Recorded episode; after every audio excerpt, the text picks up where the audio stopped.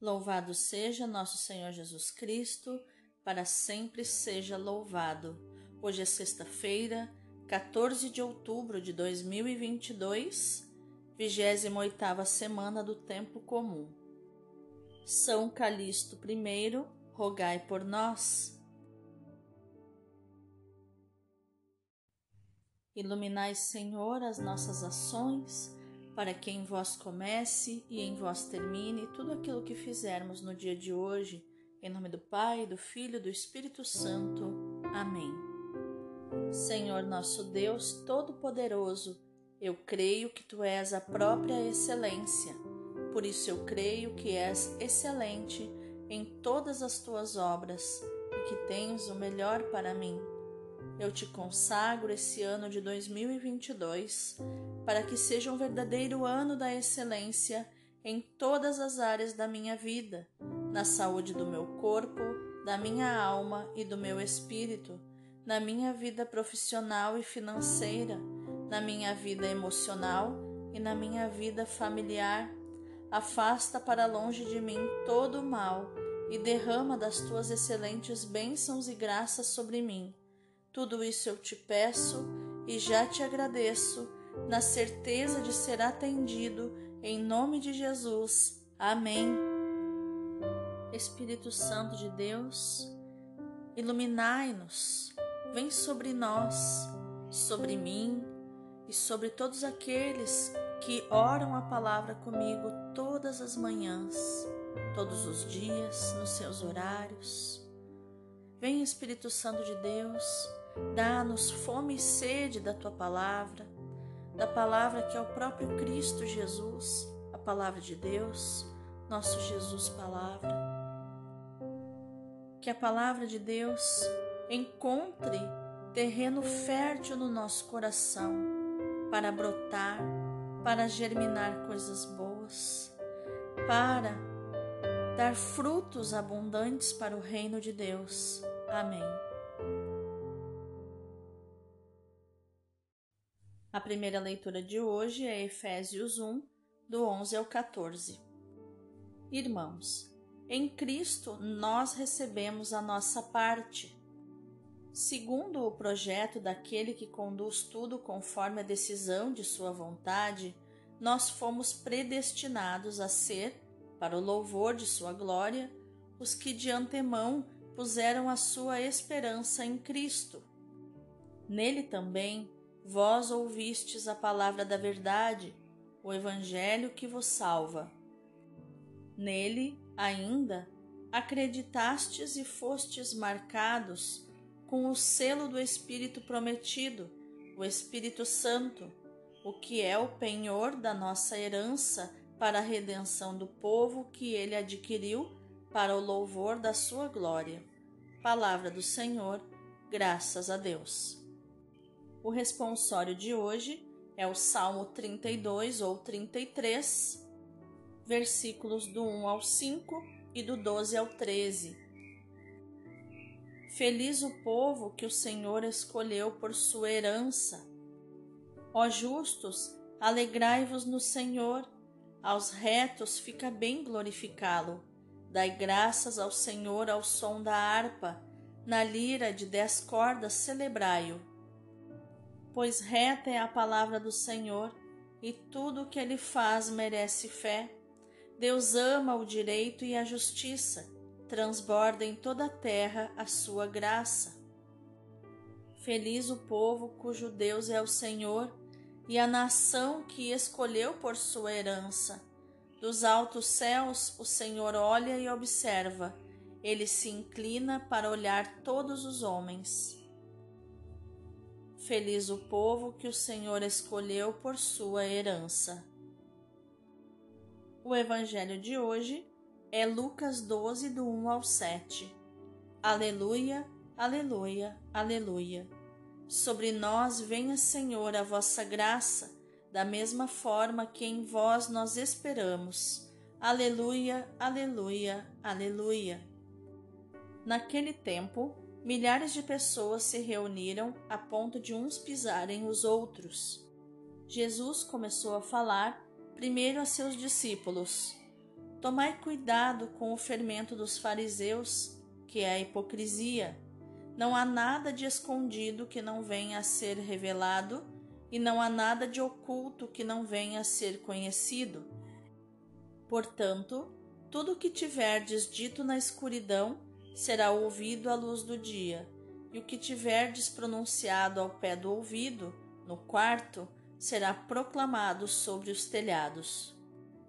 Pois bem, meus amigos, eu vos digo: não tenhais medo daqueles que matam o corpo, não podendo fazer mais do que isto. Vou mostrar-vos a quem deveis temer. Temei aquele que, depois de tirar a vida, tem o poder de lançar-vos no inferno. Sim, eu vos digo, a este temei. Não se vendem cinco pardais por uma pequena quantia? No entanto, nenhum deles é esquecido por Deus, até mesmo os cabelos de vossa cabeça estão todos contados. Não tenhais medo, vós valeis mais do que muitos pardais. Palavra da salvação, glória a vós, Senhor. Vejamos o contexto das leituras de hoje. Ao concluir o hino sobre o projeto salvífico de Deus, o autor introduz o conceito de predestinação, que tantas polêmicas motivou na Igreja. O termo predestinação parecerá menos ambíguo se o lermos à luz do conceito de herança. Estamos predestinados à salvação no sentido em que Deus, em Jesus Cristo, nos redimiu sem qualquer mérito da nossa parte tornando-nos herdeiros da sua própria vida. Estamos todos salvos, mas, sendo livres, podemos recusar essa herança e, por isso, nos excluir da salvação que nos foi dada, nos foi oferecida gratuitamente. Portanto, dizer que estamos predestinados não significa dizer que estamos necessariamente salvos. Deus que nos criou sem nós, não nos pode salvar sem nós, diz Santo Agostinho. Vou repetir. Deus, que nos criou sem nós, não nos pode salvar sem nós.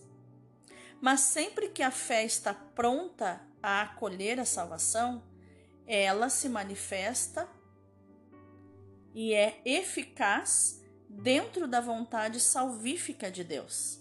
Por isso, tanto os hebreus como os pagãos, uma vez que acreditaram no Evangelho e mais profundamente que creram no Evangelho, tornaram-se herdeiros, recebendo, sem qualquer diferença, pelo batismo, a antecipação dos bens futuros, ou seja, o Espírito Santo, que torna possível já na terra a vida que havemos de viver plenamente depois da morte. O Espírito Santo é a herança.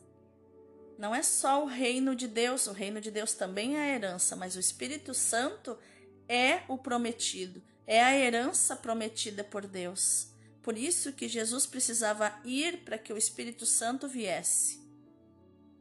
Outra palavra-chave que aparece na conclusão do hino é glória de Deus. Este termo tem na Bíblia um significado bem preciso. Trata-se da manifestação da sua presença e daquilo que Deus é.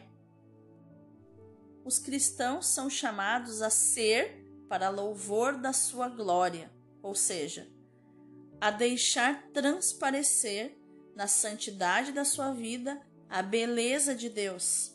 Nisto se manifesta a glória do meu Pai, em que deis muito fruto. Como disse Jesus em João 15, versículo 8. O salmo vai confirmar tudo isso quando no refrão nós lemos: Feliz o povo que o Senhor escolheu por sua herança. É Deus que escolhe o seu povo.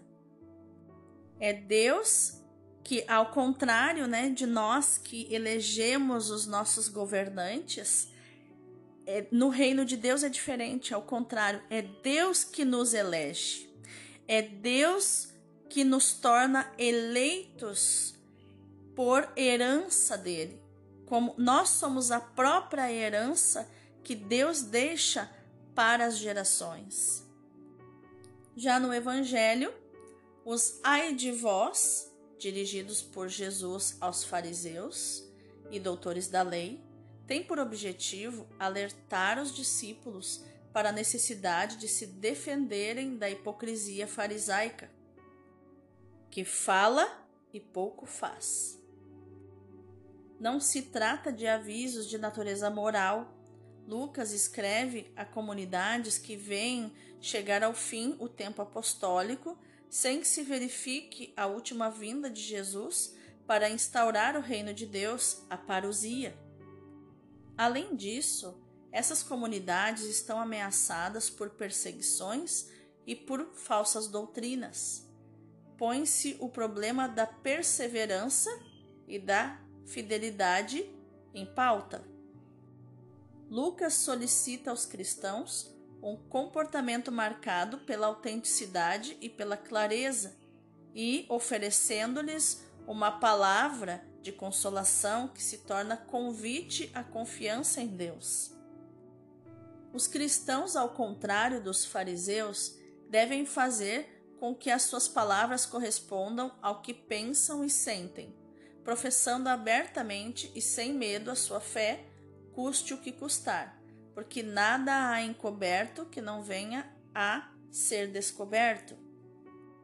Quando vier o Filho do Homem, cairão por terra as astúcias e mentiras que se tornarão causa de condenação e não de salvação. O verdadeiro risco que, que os cristãos correm no meio das perseguições não é perder a vida do corpo, mas sim a vida verdadeira, a vida eterna. Lucas já tinha lembrado, ao apresentar as condições para o seguimento de Jesus, que quem quiser salvar a sua vida há de perdê-la mas quem perder a sua vida por minha causa, diz Jesus, há de salvá-la. Isso está em Lucas 9, 24. Por outro lado, fica a pergunta: por que não havemos de nos abandonar a este Deus que cuida com amor das suas criaturas mais insignificantes? Vamos mergulhar agora um pouco mais e meditar mais profundamente essa palavra. O valor e a beleza daquilo que Deus nos deu ao nos criar e ao recriar-nos em Jesus Cristo nos deixa sem palavras. Ficamos completamente espantados se pensarmos que todo esse bem foi posto nas nossas mãos e confiado à nossa liberdade. Deus manifesta uma imensa confiança em nós. Deus confia em nós. Deus confia em mim, Deus confia em ti. Mas também ele nos entrega uma grande responsabilidade. Ele nos dá tudo o que é preciso para correspondermos ao seu dom, ao presente que ele nos deu. Mas nos deixa livres para determinar a nossa felicidade ou infelicidade eternas. Deus, para nos salvar, mandou o seu Filho à terra, numa carne semelhante à nossa, para poder partilhar a nossa condição. Ele se fez semelhante a nós. Ao lembrar-nos o nosso destino eterno, não quer que separemos do mundo em que vivemos, mas ele nos manifesta o seu amor e nos apresenta uma alternativa à nossa escolha. Ele diz: Amei-te com amor eterno e criei-te para que te regozijasses comigo eternamente, para que te alegrasses comigo eternamente. Não és capaz de chegar a mim, mas eu vou tomar-te a meu cuidado e tornar possível esse encontro. Apenas te peço que confies em mim e correspondas ao meu amor, dando testemunho dele com simplicidade e coragem. Sozinho nada podes, Vencerão em ti o medo, a lógica do compromisso, os instintos do egoísmo e as fraquezas da tua natureza, e irás perder-me para sempre. Que queres? Escolhe. A nossa opção por Cristo e pelo Evangelho é garantia de salvação e felicidade eternas. De fato, Cristo é aquele que vive, como está em Apocalipse 1:18. A vida é a primeira realidade que São João realça no Verbo eterno de Deus. Nele estava a vida, diz João em uh, diz João em João 1, versículo 4. E só porque o Verbo é vida, ele é luz dos homens. Nos diz o versículo seguinte, o 5.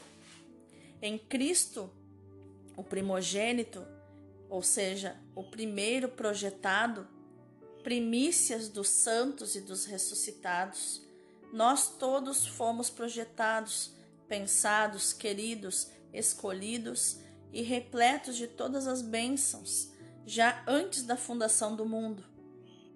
Isso nós encontramos em Colossenses 1,15, João 1,17, 1 Coríntios 15, 20, Colossenses 1,18, Efésios 1, do 3 ao 6.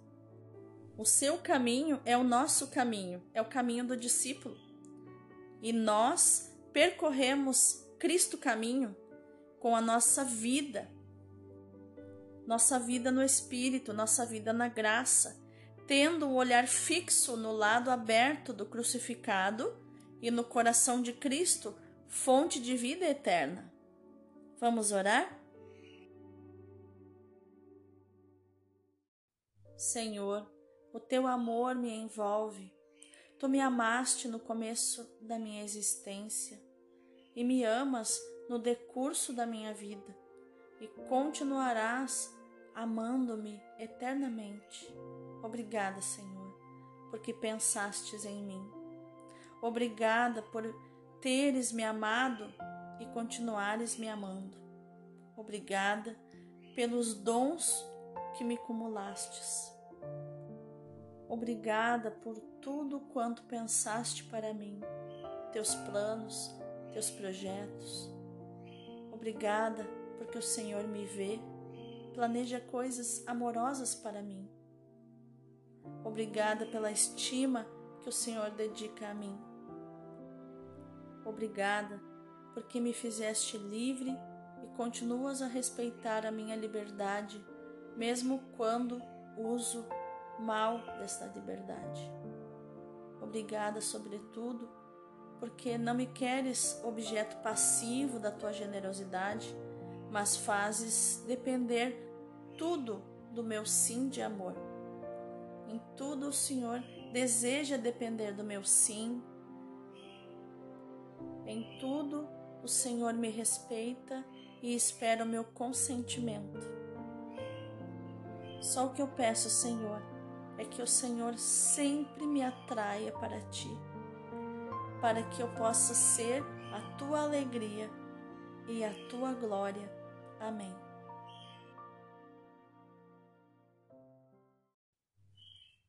Vamos contemplar essa palavra pelo, pelos olhos e pelo coração do Padre Leão Deon, fundador da Ordem dos Padres Deonianos do Sagrado Coração de Jesus.